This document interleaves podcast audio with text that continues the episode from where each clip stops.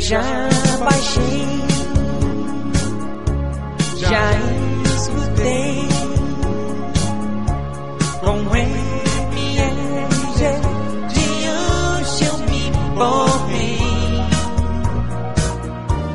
Eu quero é mais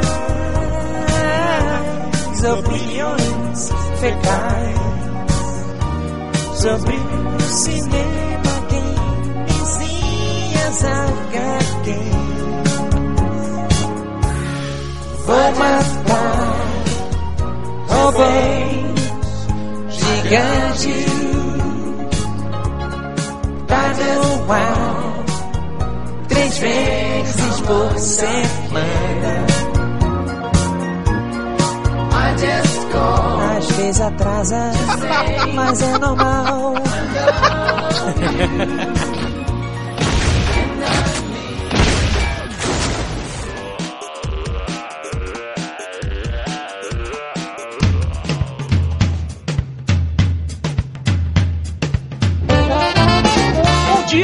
tarde! Boa noite! Estamos começando mais um Matando Robôs Gigantes, episódio 119 de quadrinhos. Oh yeah! Eu sou o Beto Estrada e estou aqui com. Afonso Solana! E quem vem lá do outro lado? Eu? Você mesmo! Quem é você? Eu sou o Maurício Muniz, editor da Gal, da Gal Editora, que tá lançando uma série de álbuns de quadrinhos que eu considero bem legais aqui no Brasil. Maurício Muniz. Todo convidado que vem aqui tem que falar, antes de qualquer coisa, pela primeira vez, qual é o seu quadrinho favorito. Ok, meu quadrinho favorito. Aquela- essa é uma questão complicada, né, cara? Porque essas coisas mudam a cada mês. Tem mês que você gosta mais de um, tem mês que você fala, não, outro é mais legal. Até porque trabalha com isso, todo dia tá passando uma parada nova, tá bom, né? Isso, nossa, eu leio muita coisa de quadrinho, cara. Pilha enorme aqui. Acho que tem um quadrinho que é meio eterno, assim, deve ser a resposta mais clichê que vocês recebem, que é na verdade o Watchmen. Well, obviously. Ah, ah, olha aí. Essa, a gente vai ter que mudar essa pergunta. É simples, faz a pergunta assim: qual é o seu quadrinho favorito tirando o Watchmen, né? Mas você, quando leu o Watchmen, você falou, nossa, isso é tão legal. Aí, normalmente as pessoas falam, vou virar roteirista de quadrinhos, vou virar desenhista. Maurício não, vou virar editor.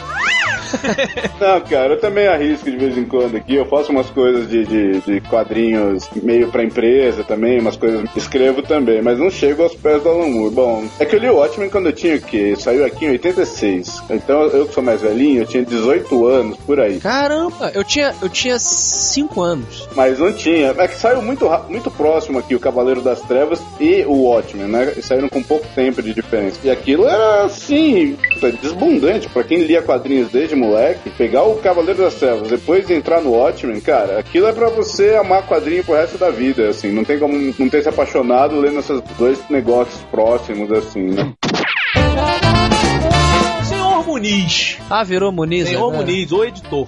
Antes de virarmos a página, dá um. Fala um pouquinho pra gente sobre a sua profissão, o editor de quadrinhos. O editor de quadrinhos, aquele coitado, aquele pobre coitado injustiçado, a profissão dele no Brasil é um pouco diferente, talvez. Assim, do meu ponto de vista, do que eu faço, é um pouco diferente, por exemplo, do cara que é editor na Marvel, editor na DC. Aham. Lá o cara meio que coordena o trabalho dos roteiristas, dos desenhistas, ó, isso aqui não tá legal. Ô, você pôs o super-homem falando merda aqui, né? Não pode, então corta isso aí. Ó, o desenho aqui tá parecendo, tá estranho. Então lá é diferente, lá é um, é um, é um lance mais de coordenar a equipe de produção. No Brasil, ah, o trabalho de um editor, assim, lógico, também tem editores no Brasil, claro, que trabalham com, como o pessoal do Maurício de Souza, que trabalham com esse tipo de coisa, né? Tem que coordenar o roteirista, coordenar o editor, o, o- desculpa, o, o desenhista e o roteirista. Aqui, do meu ponto de vista, rola muito na nossa profissão, o editor no Brasil de quadrinhos é o cara que escolhe material, traz pra cá, cuida da tradução, do letreiramento, vai coordenar todas essas fases, né? Tradução, letreiramento, revisão, a ida pra gráfica do material, né? No caso da Gal, como é uma editora muito pequena, todo mundo meio que faz tudo, né, cara? Então eu sou editor, então um dia eu coordeno, eu, eu falo lá com os Estados Unidos pra tentar licenciar um título, no outro dia, se precisar, eu vou no, eu vou no banco pagar uma conta, sabe? Mas o trabalho é essa loucura de coordenar todo mundo aqui, né? Coordenar as fases da produção interna, né? Desde chegada de material que vem dos Estados Unidos, até é, pagamento de royalty, depois tradução, letreiramento, é, coordenar o pessoal de arte, né? Mas é uma, coisas que eu gosto. Tudo tem seus prós, tudo tem seus contras, mas eu me divirto fazendo quadrinhos. Então, por favor, senhor Muniz, vira a página para começarmos e irmos rápido. Pra virar página, olha, como eu tô com o gibi na mão, eu posso fazer assim, ó. Tonight on Killing Giant Robots, the amazing story of the 715 train. What happened with the fastest man in the world?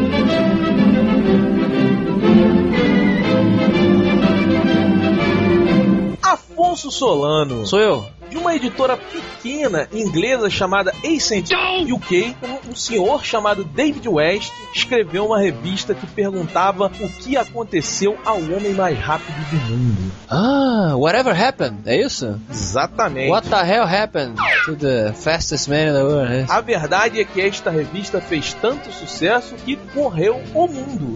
Olha a piadinha.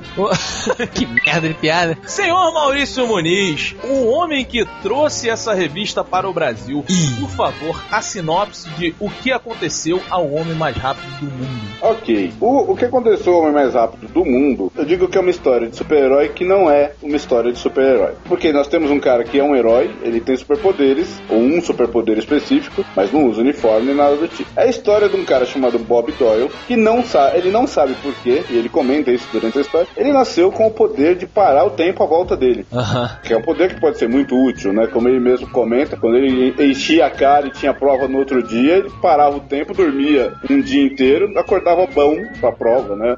E ele já usou essa, essa habilidade, esse poder, em algumas ocasiões, para ajudar pessoas, né? Que é como mostra até a capa da, da revista, teve um acidente de trem que, quando o trem tava descarrilhando, ele salvou todo mundo. Ele parou o tempo e tirou um por um dos caras que estavam dentro do trem. E até ficou essa meio lenda urbana, né? Quem é o cara? Quem, quem é esse cara que salvou todo mundo? Porque as câmeras captaram, né? Uma, uma sombra, uma. Tá, rapta- captaram muito rapidamente, assim, a imagem dele. E, mas ninguém sabe quem é esse cara, ninguém sabe se ele existe mesmo, é mais um mistério, né? Até o dia em que um cara, um cientista meio louco, meio terrorista, coloca uma bomba poderosíssima no centro de Londres, sendo a, a história HQ em inglês, e diz que vai explodir tudo, se não receber uma grana de resgate. E daí, o Bob Doyle, que tá assistindo tudo isso pela TV, para o tempo, Não, antes ele dá uma respirada, ele olha pra baixo e fala assim: Puta que o pariu.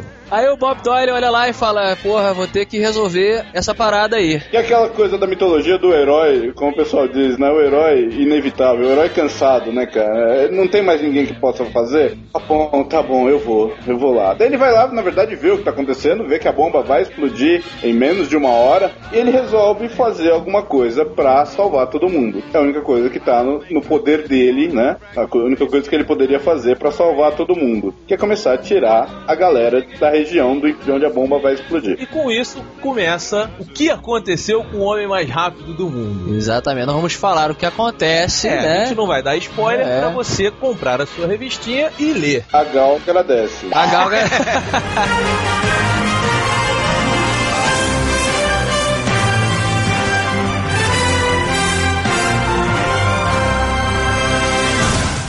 polícia não consegue explicar como todos os passageiros do trem intermunicipal que descarrilhou conseguiram sobreviver ao acidente.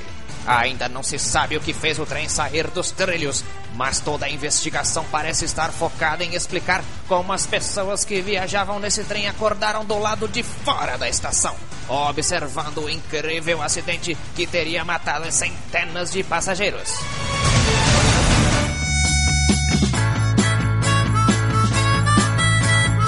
Afonso Solano, você sabe o que aconteceu com o homem mais rápido do mundo? Eu sei o que aconteceu, eu E sei o que Qual aconteceu. foi a sua impressão dessa revista? Cara, a impressão foi. Eu juro pra vocês, assim, quando eu bati o olho na revista, eu tive certeza. E até o dia que eu li essa revista, que foi ontem, quando o Roberto deixou aqui, através da Gal, pra eu ler, que era uma história sobre o Flash.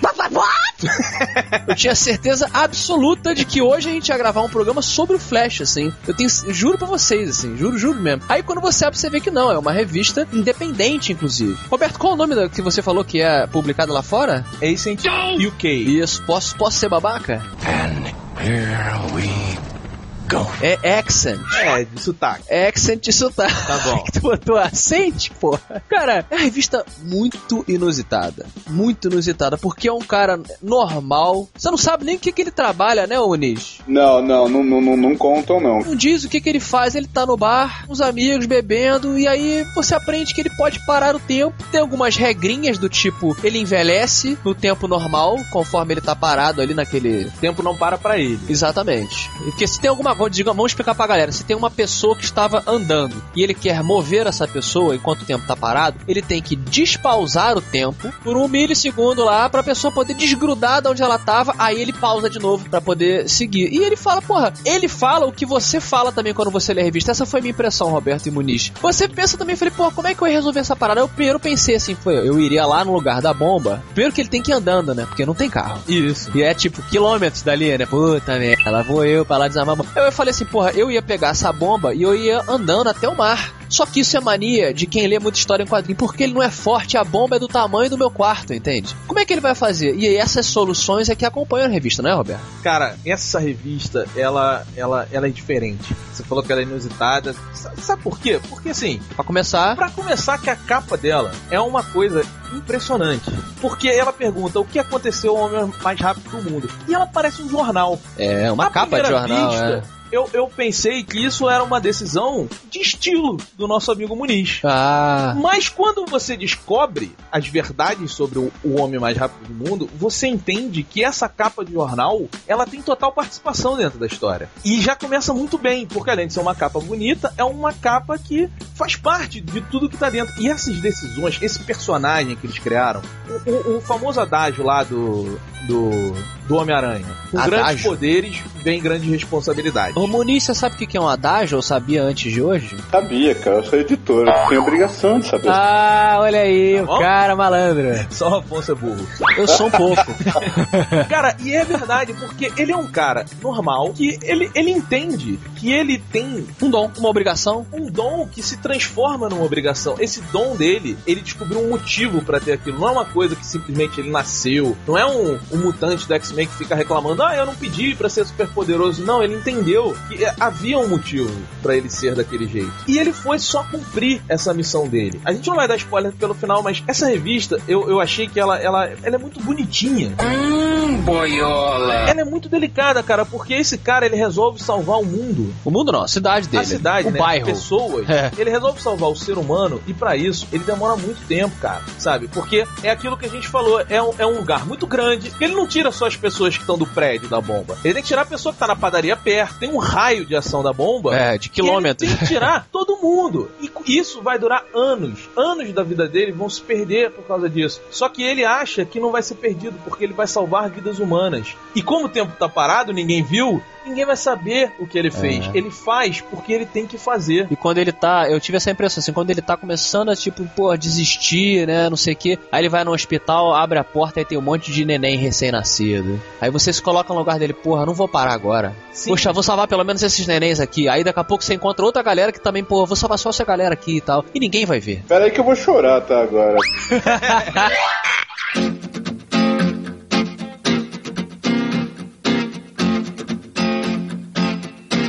Muniz, deixa eu te fazer uma pergunta. Não, não responda como editor da revista, responda como um fã de quadrinhos que você já falou no começo que é. Qual foi a sua impressão antes de pensar em, em produzir essa revista e botar nas livrarias? Qual foi a sua impressão ao ler essa, essa, essa pequena revista? Porque não é nem uma graphic novel gigante, não é nada. É uma coisa rápida e simples. Que, qual foi a sua impressão dessa revista? Cara, eu sou muito chato, particularmente assim. Eu tenho um senso crítico desgraçado, assim. Pessoal, tenho amigos meus que falam que pra eu não gostar de um filme, basta fazê-lo. Então cai coisas na minha mão aqui. Até de material, eu recebo muito material de fora, né? Que as editoras mandam, porque eu entrei em contato, os caras acharam que a, que a- que a editora tinha perfil, então eles mandam. Então, e vem umas coisas que você vê com grandes elogios, assim, fala, nossa, material elogiado, né? Daí eu leio e falo, nossa, que coisa babaca.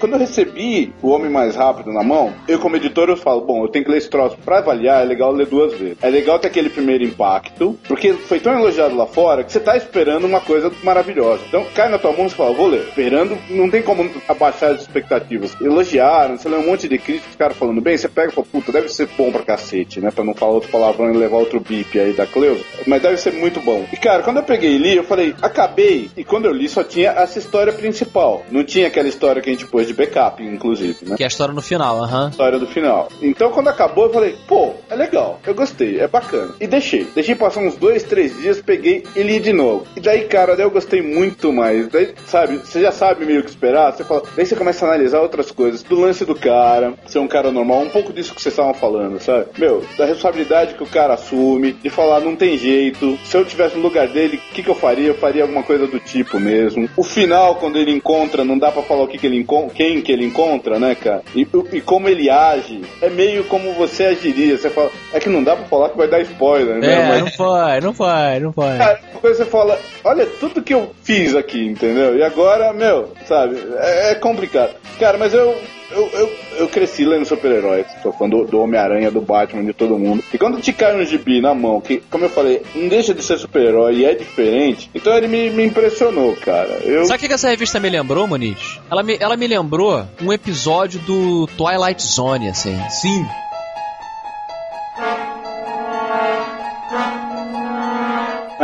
Eu sei que episódio é esse, exatamente. Não, eu nem lembro se tem um episódio. Existe um episódio assim?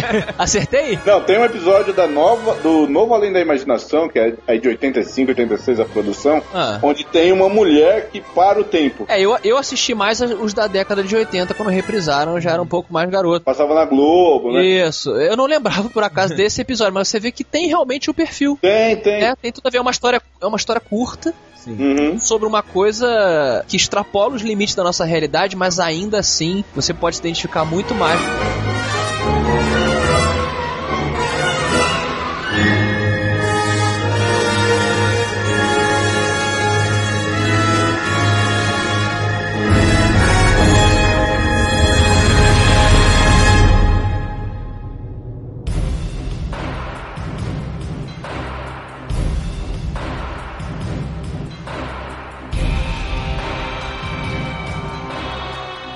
Legal disso, que é até pegando essa comparação do Além da Imaginação, é uma história curta que é diferente daquilo que você está acostumado em grandes revistas. Ela não, ela não, ela não trabalha a fundo a tridimensionalidade do personagem. É simplesmente uma decisão e como ele vai tomar essa decisão. É. Então isso é muito E bom. por ser super simples, você não precisa saber quem ele é, se ele namora, se ele tem emprego. Não, é tipo, Isso. tá, eu realmente consigo me identificar com essa É decisão. uma revista sobre o momento. É, a situação é esta, né? Esta é a situação que você faria ou que o E personagem. cara, e essa revista, ela ganha. A gente tá falando aqui da maravilha que é o roteiro, né? Eu acho que todos esses elogi- elogios vêm pro roteiro. Agora, uma das grandes qualidades, isso é uma arte sequencial, e uma das coisas que eu fiquei muito impressionado é o desenho, cara. É a Marlene Lowe é uma, é uma mulher que não é muito conhecida, mas, cara, é impressionante porque ela consegue te dar a total sensação de tempo parado no, na- no traço. É uma revista em preto e branco, que ela foi publicada lá fora em preto e branco. Aham. E, cara, é, é muito impressionante, assim, a, a diferença. Em preto e branco, lembrando, em tons de cinza. É no estilo do mais ou menos um Walking Dead, tá? Um- eu diria a ilustração, em termos de tons de cinza, ela é mais trabalhada do que o tom de cinza do Walking Dead, na minha opinião de merda. Afonso Solano, você como um desenhista profissional da área, Hum. cara, eu, eu, assim, eu só posso falar que eu fiquei muito impressionado com esse desenho e com essa diferença de tempo em movimento para tempo congelado. Qual a sua impressão desse desenho? É, por exemplo, senhor, senhor Muniz, essa segunda capa da revista aqui, foi o senhor que fez? Foi sua ideia? Não, cara. Da mesma forma que a capa que vocês acharam genial não foi minha ideia, Ah. não sou tão genial assim. Aham.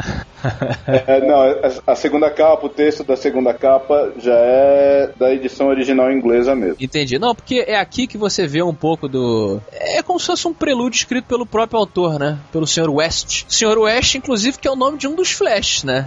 É, é sim. Pô, e o West, ele conta aqui como é que foi que ele começou com essa ideia, que ficou guardada um tempo. Depois ele contatou a desenhista, ela fez uma página de teste e ele conta que ela bolou uma forma de, no desenho, como é preto e branco, você já fica com aquela entre aspas, deficiência de, pô, como é que eu vou fazer uma diferenciação entre o tempo, o que que tá parado e o que que tá se movendo. E ela faz uma coisa muito legal, que é o seguinte, tudo que está se movendo, vou tentar definir aqui, pra galera que não tá vendo, é desenhado em traço mais, norm, mais quadrinho. Você tem a, a, o line art, né, a linha preta, digamos, do nanquim, e as sombras em cinza. Quando você passa para tudo que tá parado, a impressão que eu tive é de que ela fez o desenho todo a lápis, ou tentando dar essa impressão. O sombreamento cinza foi dado no próprio lápis, com talvez um acabamento no, no, no, no computador. Então fica muito distinto. Tudo que tá congelado, engraçado, fica com a cara de estátua. As pessoas ficam todas meio de mármore. Isso, é, é por isso que eu fiquei impressionado, porque é um trabalho de arte. É, eu diria que tem até um pouco de mangá, cara. Até a narrativa, a valorização do cenário. Isso é uma coisa muito característica no mangá. A coisa do preto e branco, a, casa, a coisa de você diferenciar no mesmo preto e branco duas realidades diferentes, me lembrou um pouco o mangá, assim.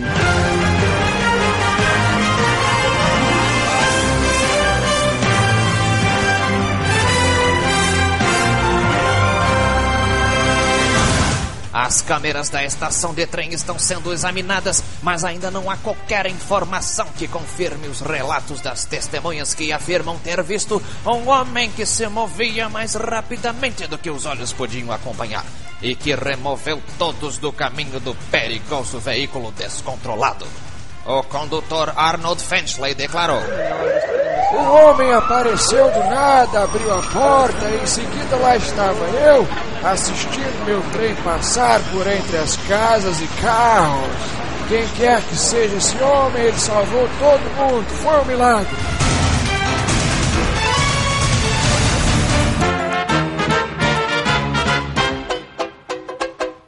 Maurício, deixa eu te fazer uma pergunta, cara. Você. Essa revista tem conteúdo exclusivo pro Brasil, não é? Exatamente. Tem a introdução para começar. Quando eu fiquei sabendo da existência dessa revista, que foi através de um. Eu, eu também sou jornalista, escrevo por aquela revista Mundo dos Super-Heróis, da editora Europa, não sei se vocês já viram. Olha, maneiro, sim, claro. Então, e ali a gente conhece outros malucos por quadrinhos. E quem me indicou essa revista via Twitter, como eu conto, é o Antônio Santos, que é o Tony, um amigo nosso, desenhista, ilustrador. Ficou sabendo da existência e falou, cara, isso aqui parece a cara do que vocês lançam, dá uma olhada. Fui ver, li aquelas 425 mil críticas favoráveis e entrei em contato com a editora, lá com o Dave West, né? E cara, foi um dos melhores, uma das melhores experiências, assim, de publicar quadrinho que eu já tive na minha vida. Os caras foram receptivos, os caras foram bacanas, os caras foram prestativos, os caras, tudo que eu pedi eles conseguiram. E daí, nessa quase amizade que rolou, que virou, eu falei, tu não quer fazer uma introdução pra, pra, pra edição nacional? Ah, seria um prazer. Ele adorou. Ele falou, nossa, eu vou adorar fazer a, a introdução em espanhol. Deixa eu explicar uma coisa, né? Ele falou, não, desculpa, realmente, né? Eu falei, não, é em português, tá? E mais, né, cara? E a editora, a, a Action UK, cara, eles são praticamente três, quatro caras juntos que se unem e fazem quadrinhos. Então, pra eles, foi muito importante. Eles não acreditavam. Cara, o gibi que eu fiz vai sair no Brasil. Eu nunca, nunca imaginei. E daí a felicidade foi tanto que eles deram pra gente, além de a, além do cara ter, do Dave West ter feito a introdução, eles fizeram uma historinha de cinco páginas com a infância do, do, do Bob Doyle, do personagem, pra uma coletânea americana, um site lá americano, que é amigo deles. E o cara falou: Você não quer pôr essa edição também? Nunca saiu na Inglaterra e nunca saiu junto com o material principal. Então, cara, assim, eu posso ser muita coisa, mas bobo eu não sou. Quando o cara falou quer, eu falei, mas é agora, né? E a outra coisa interessante até da arte. Quando ela foi feita quase que um ano depois da história principal, dá pra ver ali como a arte da Marlene Lowe já evoluiu, cara. Você nota o desenho dessa história curta, já tá um passo além do que é o desenho da história principal. É engraçado. É, eu também saquei isso. Tá, tá, tá, parece que tá mais bem acabado, sabe? Então, eles ficaram muito felizes. O relacionamento da gente ficou muito legal. Então, semana que vem os caras estão vindo pro Brasil, pra Copacabana, vão alugar um apartamento, né? Você encantou a galera gringa. Vocês estão bancando? Estão bancando? Vão bancar a vinda deles? Eu bancar, pô. Fica, fica ali na casa do Roberto, é uma zona aquela porra mesmo.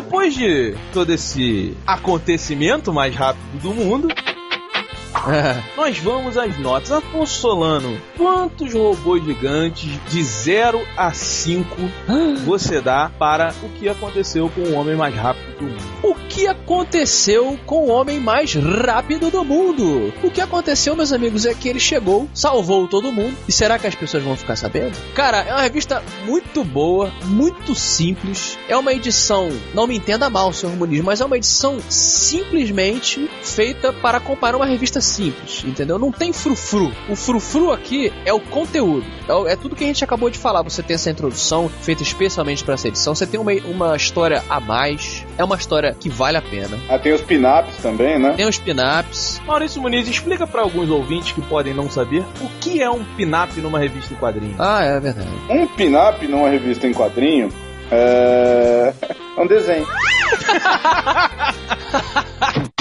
Um pin-up, na verdade, é uma ilustração feita para completar a revista, para dar um charme na revista, que é, ou é feita pela própria equipe criativa, né? No caso, poderia ter um desenho de página inteira, um pin-up é um desenho de página inteira, poderia ser da própria Marlene Lowe nesse, nesse caso, ou de algum artista ou artistas convidados. No nosso caso aqui, a gente teve a graça de colocar alguns pin-ups exclusivos, Ó, ó. que o pessoal da Accenture Mais uma coisa, o cara virou. "Ô, você não quer que eu passe para uns artistas nossos aqui fazer uns pin-ups exclusivos para sua edição? Cara, eu vou casar com vocês, é claro que eu.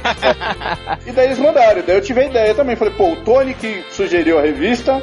É, é, é, foi amigão de sugerir a revista é desenhista. O Álvaro Mini, que é um cara que trabalha comigo, que a gente tá até fazendo um lance de quadrinhos juntos também, e que adorou a história, falou, cara, traz, publica, publica aqui que é muito bom. Também é desenhista, trabalha sempre comigo. Falei, posso pôr também dois, dois artistas nossos aqui, um pin-up? O cara, claro! Mandei pra ele ver antes o que, que tava saindo, o cara adorou também, sabe? Então o pin-up basicamente é isso. Depois dessa volta ao mundo que eu dei, é, pra- é, um, é um desenho a mais, uma, uma ilustração de página inteira. E na próxima edição você pede pro Afonso Solano também fazer uma pin-up pra Para com isso, cara! Que ele é muito bom. Não faz isso não! Vai- ele vai fazer depois da no- ele vai pedir depois que a nota que eu vou dar, que vai ser, meus amiguinhos. Cara, pra essa revista aqui, eu vou dar cinco robôs gigantes.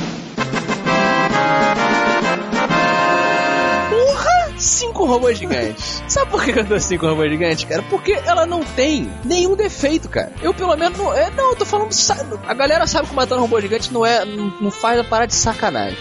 não é de sacanagem, eu tô falando sério. É uma revista simples. Se você quer ver o Hulk vermelho dando porrada no Hulk verde, com aquele splash todo, splash page. Não, ela é. Qual é a proposta da revista? É uma revista independente que está sendo publicada aqui em sua forma até mais completa, até mais cheia do que foi completada lá fora, se, se eu entendi bem. Uhum. Então, por isso, cara, ela merece todos os robôs gigantes que eu posso dar. Acho que foi uma perfeita tradução de uma história que tem que ser divulgada por sua maravilhosa simplicidade. E eu posso fazer um, um adendo, assim, abrir um, parê um, um parênteses? Cara, é, é o gibi nosso que saiu mais rápido, assim, em venda. Deu página dupla aí no Jornal do Brasil até. Cara, mas esse aqui, cara, assim, a recepção tem sido muito grande. Nunca vi tanto jornal entrar em contato. Tem muita gente querendo entrevistar o Dave West. Já, já falei com ele, tô passando e-mail pra um monte de jornalistas que quer entrevistar o cara. Então a recepção pra gente, pra mim, principalmente sendo uma, uma editora pequena, tá sendo fenomenal, cara. Não, merece. E parabéns a você por ter trazido essa história, que é uma pérola. Roberto Duque Estrada, você que, que é uma pérola também do mundo podcástico, né? Com sua dificuldade de ser agradado, você dá quantos robôs gigantes de 0 a 5 para o que aconteceu com o homem mais rápido do mundo? Pois é, vamos lá. Vamos lá. Vamos lá. Vai ofender o editor da parada aí não, hein, cara? Não, cara, na verdade, E eu vou explicar. Seja Eu bem-vindo dou- Roberto. Não, era só. Eu dou 3,5 robôs gigantes pra essa revista. Ah! Porque você é o Roberto. Não, cara. E a lenda tem que continuar.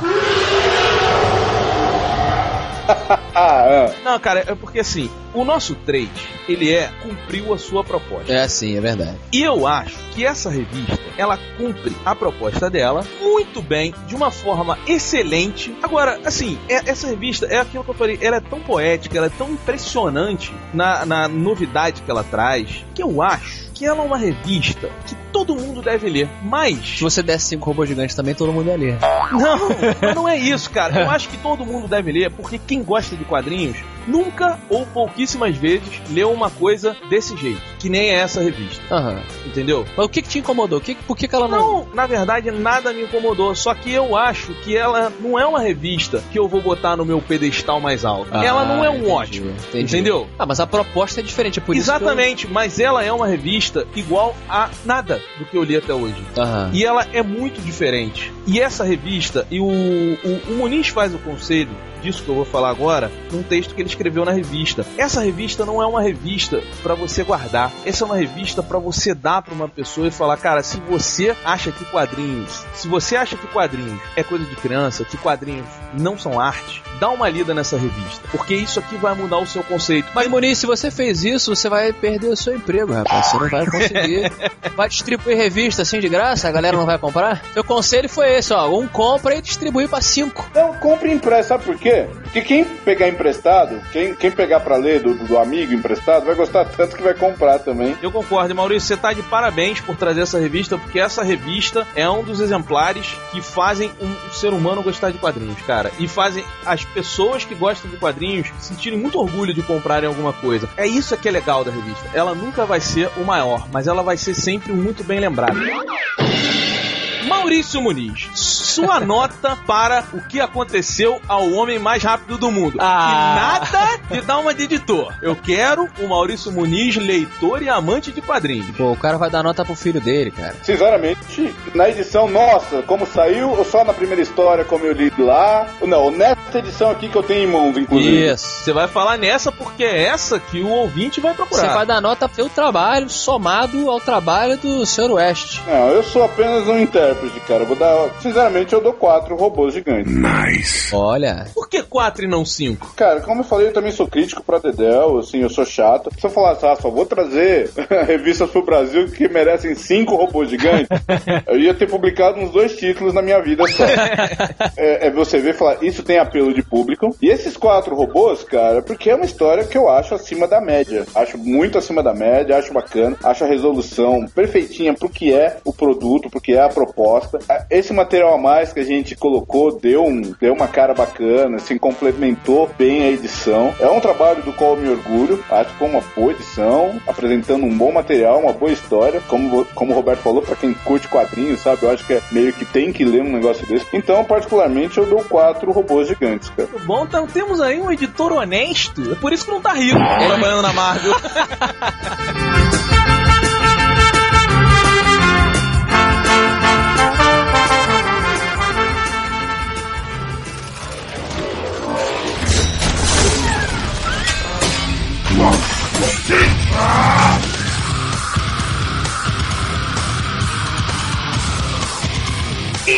Mato Pilota de Quadrinhos.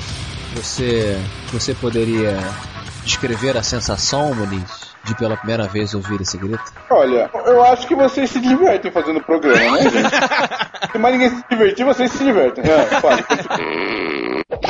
Meus amigos, vocês sabem que a Disney comprou a Marvel, correto? Você sabe que a Disney é detentora do famosíssimo filme chamado Tron. Correto, que é um dos. Clássicos Ah, do cinema. ah, o chavão do Roberto. É. A Disney vai lançar a continuação do filme Tron. É muito legal, todo mundo gosta de Tron e tal. Só que, como donos das revistas da Marvel, no mês de novembro e dezembro, as capas das revistas dos super-heróis Wolverine, Homem-Aranha, Thor e outros serão totalmente estilizadas no, no modo Tron de ser. Trazem a ideia do filme, a identidade do filme para as capas de revista, que não tem nada a ver com a história dos personagens. Afonso Solano, você mata ou pilota esse tipo de campanha publicitária unindo universos que não tem nada a ver? Eu acho o seguinte, se eu, eu que já. A minha terceira faculdade, in- incompleta, foi, foi publicidade. Então, como um publicitário quase formado, eu acho sensacional a ideia. Vamos utilizar aquele, aquela merda que a gente acabou de comprar pra fazer propaganda do Tron, né? Como leitor.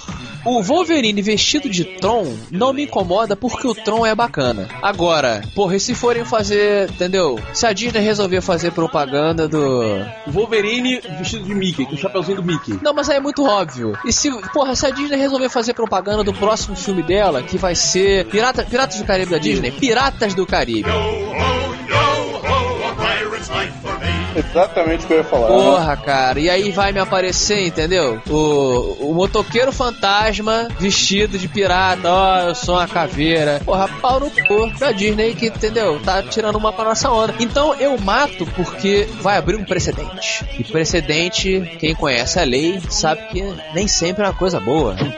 Senhor Muniz, o senhor edita essa notícia? Se eu mato o piloto, Isso. Cara, um, um comentáriozinho rápido, né? O Quesada, Joe Quesada, aquele homem sentado no- no- na cadeira mais alta da Marvel, sempre foi uma putinha. Ele é o campeão de fazer bagunça, confusão pra chamar atenção pra qualquer coisa. E cara, agora que ele é da Disney, cara, a coisa vai piorar, tá? Não sei nem se é a Disney que falou, "Oi, vamos colocar umas capas aí com todo mundo de Tron esse mês. Pode ter sido ele mesmo, né, que chegou Ah, lá. cara, eu não tenho muita dúvida, não.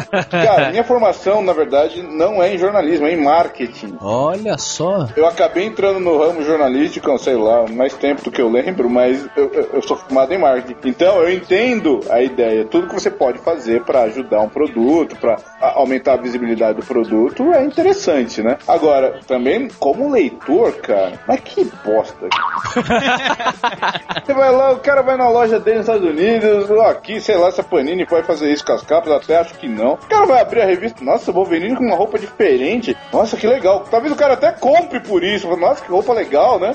O Wolverine foi parar no futuro, o que aconteceu? Não tem nada a ver, vai ter talvez o editorial do Quesada falando, oi, ganhei um aumento esse mês porque eu mandei os caras colocar a capa do Tron.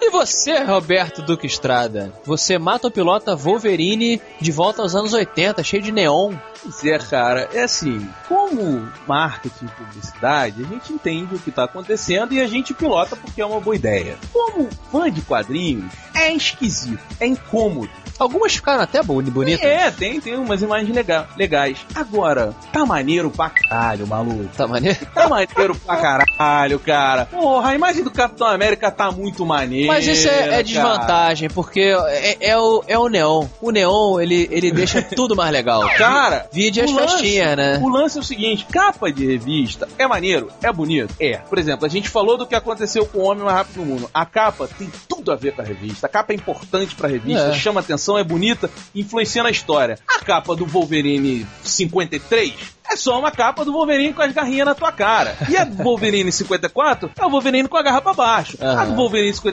é ele com a garra no nariz, tirando meleca. Já deu pra entender. Essa aí, essa até que é diferente. Dá uma mudada, cara. E é maneiro. O que me interessa é a história. A história tem que ser bem escrita, o conteúdo tem que ser bom. Se a capa é pra ficar fazendo poser, sabe? Você bota o herói no estúdio fotográfico e fica tirando um monte de imagem legal. Ah, faz uma paradinha dessa. Pra mudar e pra ficar maneiro, só não exagera. Entendi. Muito Mas bom. eu, eu, eu piloto, eu piloto. Tá maneiro pra caralho. Muniz, você pilota o neon, você foi a muitas festinhas. Você que tem mais anos de vida do que nós. Nos anos 80 você foi a muita festinha com o neon? Não, o Neon é legal, cara. Tinha umas minas feias assim na festa que, é, cara, quando você via, eu tinha levado o gato por lebre, mas daí já era tarde, né? Tudo bem.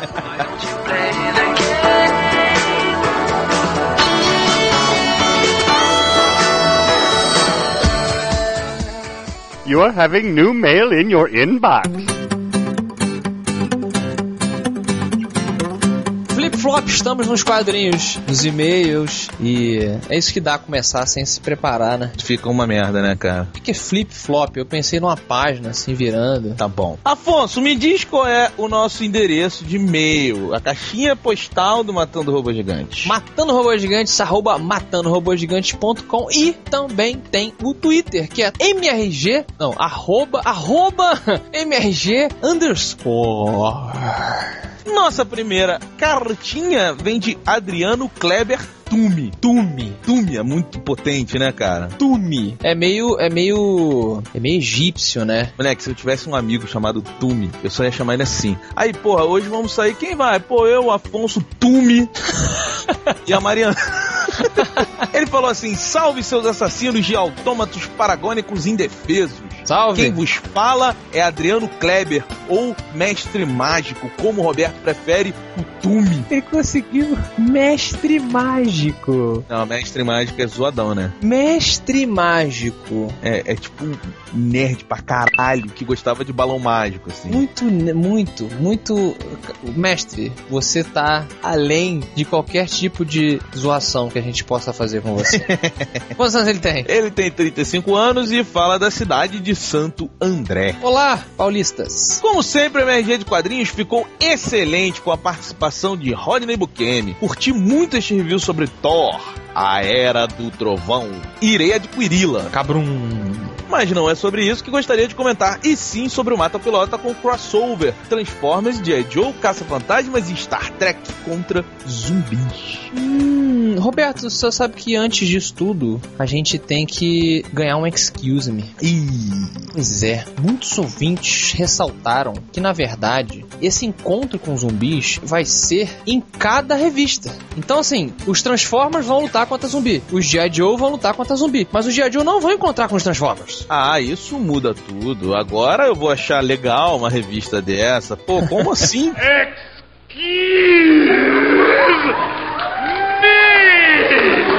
mas eu acho que o Mestre Mágico nem se ligou nisso. que mais que ele diz aí? É, porque ele falou que desta vez estou com o Betão e pilota esse robô alucinado e sem freios. Sim, vai ficar muito tosco e é justamente por isso que eu piloto, pois é uma combinação tão incomum que não tem como não ficar boa, exceto se realmente levarem a sério. É, mas eu tô contigo, Roberto. Sabe, se fosse. Se fosse desse jeito, realmente eles todos misturados, eu pilotava. Claro, moleque, bota na revista, assim.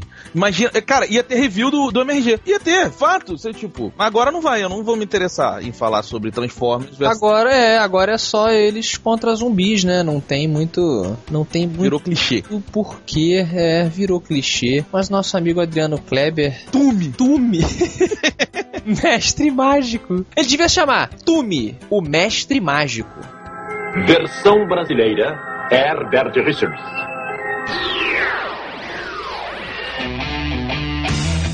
A nossa última cartinha do dia, da noite, da tarde é de Thaís Leal, sempre ao seu lado. Ela é, essa aí você pode confiar. Olá, dilaceradores de maquinário tecnológico computadorizado com proporções gigantescas. Meu nome é Thaís Leal, tenho 15 anos. Meu Deus, meu Deus. Aposto 40 reais que sou a ouvinte mulher mais jovem de vocês. Olha, eu acho. Perdeu, perdeu, porque a gente recebeu Ah. um e-mail de um pai falando que tem uma filhinha que eu acho que tem 5 ou 6 anos, que ouve o Matando Robô Gigante com eles e repete algumas coisas que ele Ah, fala. Roberto. Mas aí ela não tá entendendo nada que tá acontecendo. Mas ela repete o que a gente fala. O meu gato ouve o MRG quando eu tô ouvindo aqui pra ver se a Creuza fez direitinho. Ah. Ele não repete nada do que a gente fala. A filha do, do ouvinte repete. Muito bom. Então, Thaís, você perdeu 40 reais. Por favor, deposite nos dados que vão mandar pra você. No Mato Pilota da última edição de quadrinhos, vocês mencionaram o gibi do crossover Transformers G.I. Joe, Caça-Fantasmas Star Trek vs Zumbis como uma coisa total nada a ver.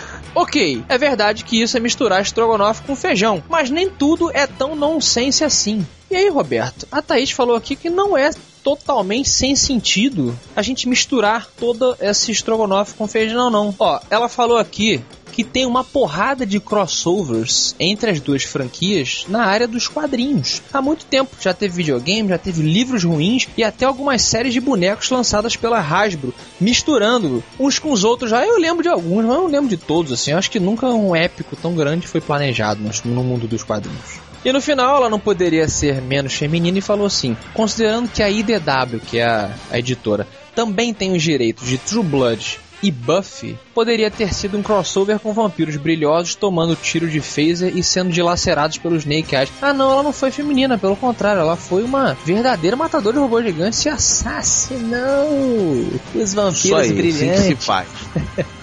então é isso, Thaís, leal, continue sempre leal. Um beijo para você.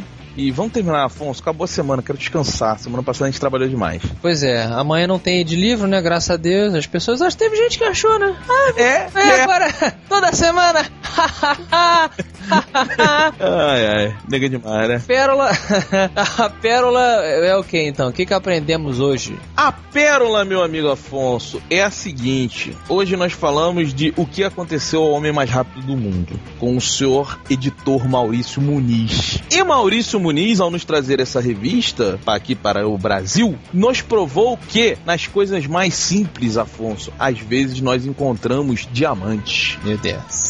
Que pérola profunda. Ah, mas é verdade. Você não acha que traduz o que foi essa revista para você? Não, eu acho que tá certíssimo. Nas coisas mais simples é onde a gente encontra diamante. Vide o carvão, né? Ó, Ó, ó, que beleza. Eu tava pensando nisso, inclusive, quando eu falei. você é um gênio inconsciente. Então até semana que vem, um beijo para todos vocês. Um beijo, Afonso. Até daqui a pouco a gente vai ter que trabalhar mais.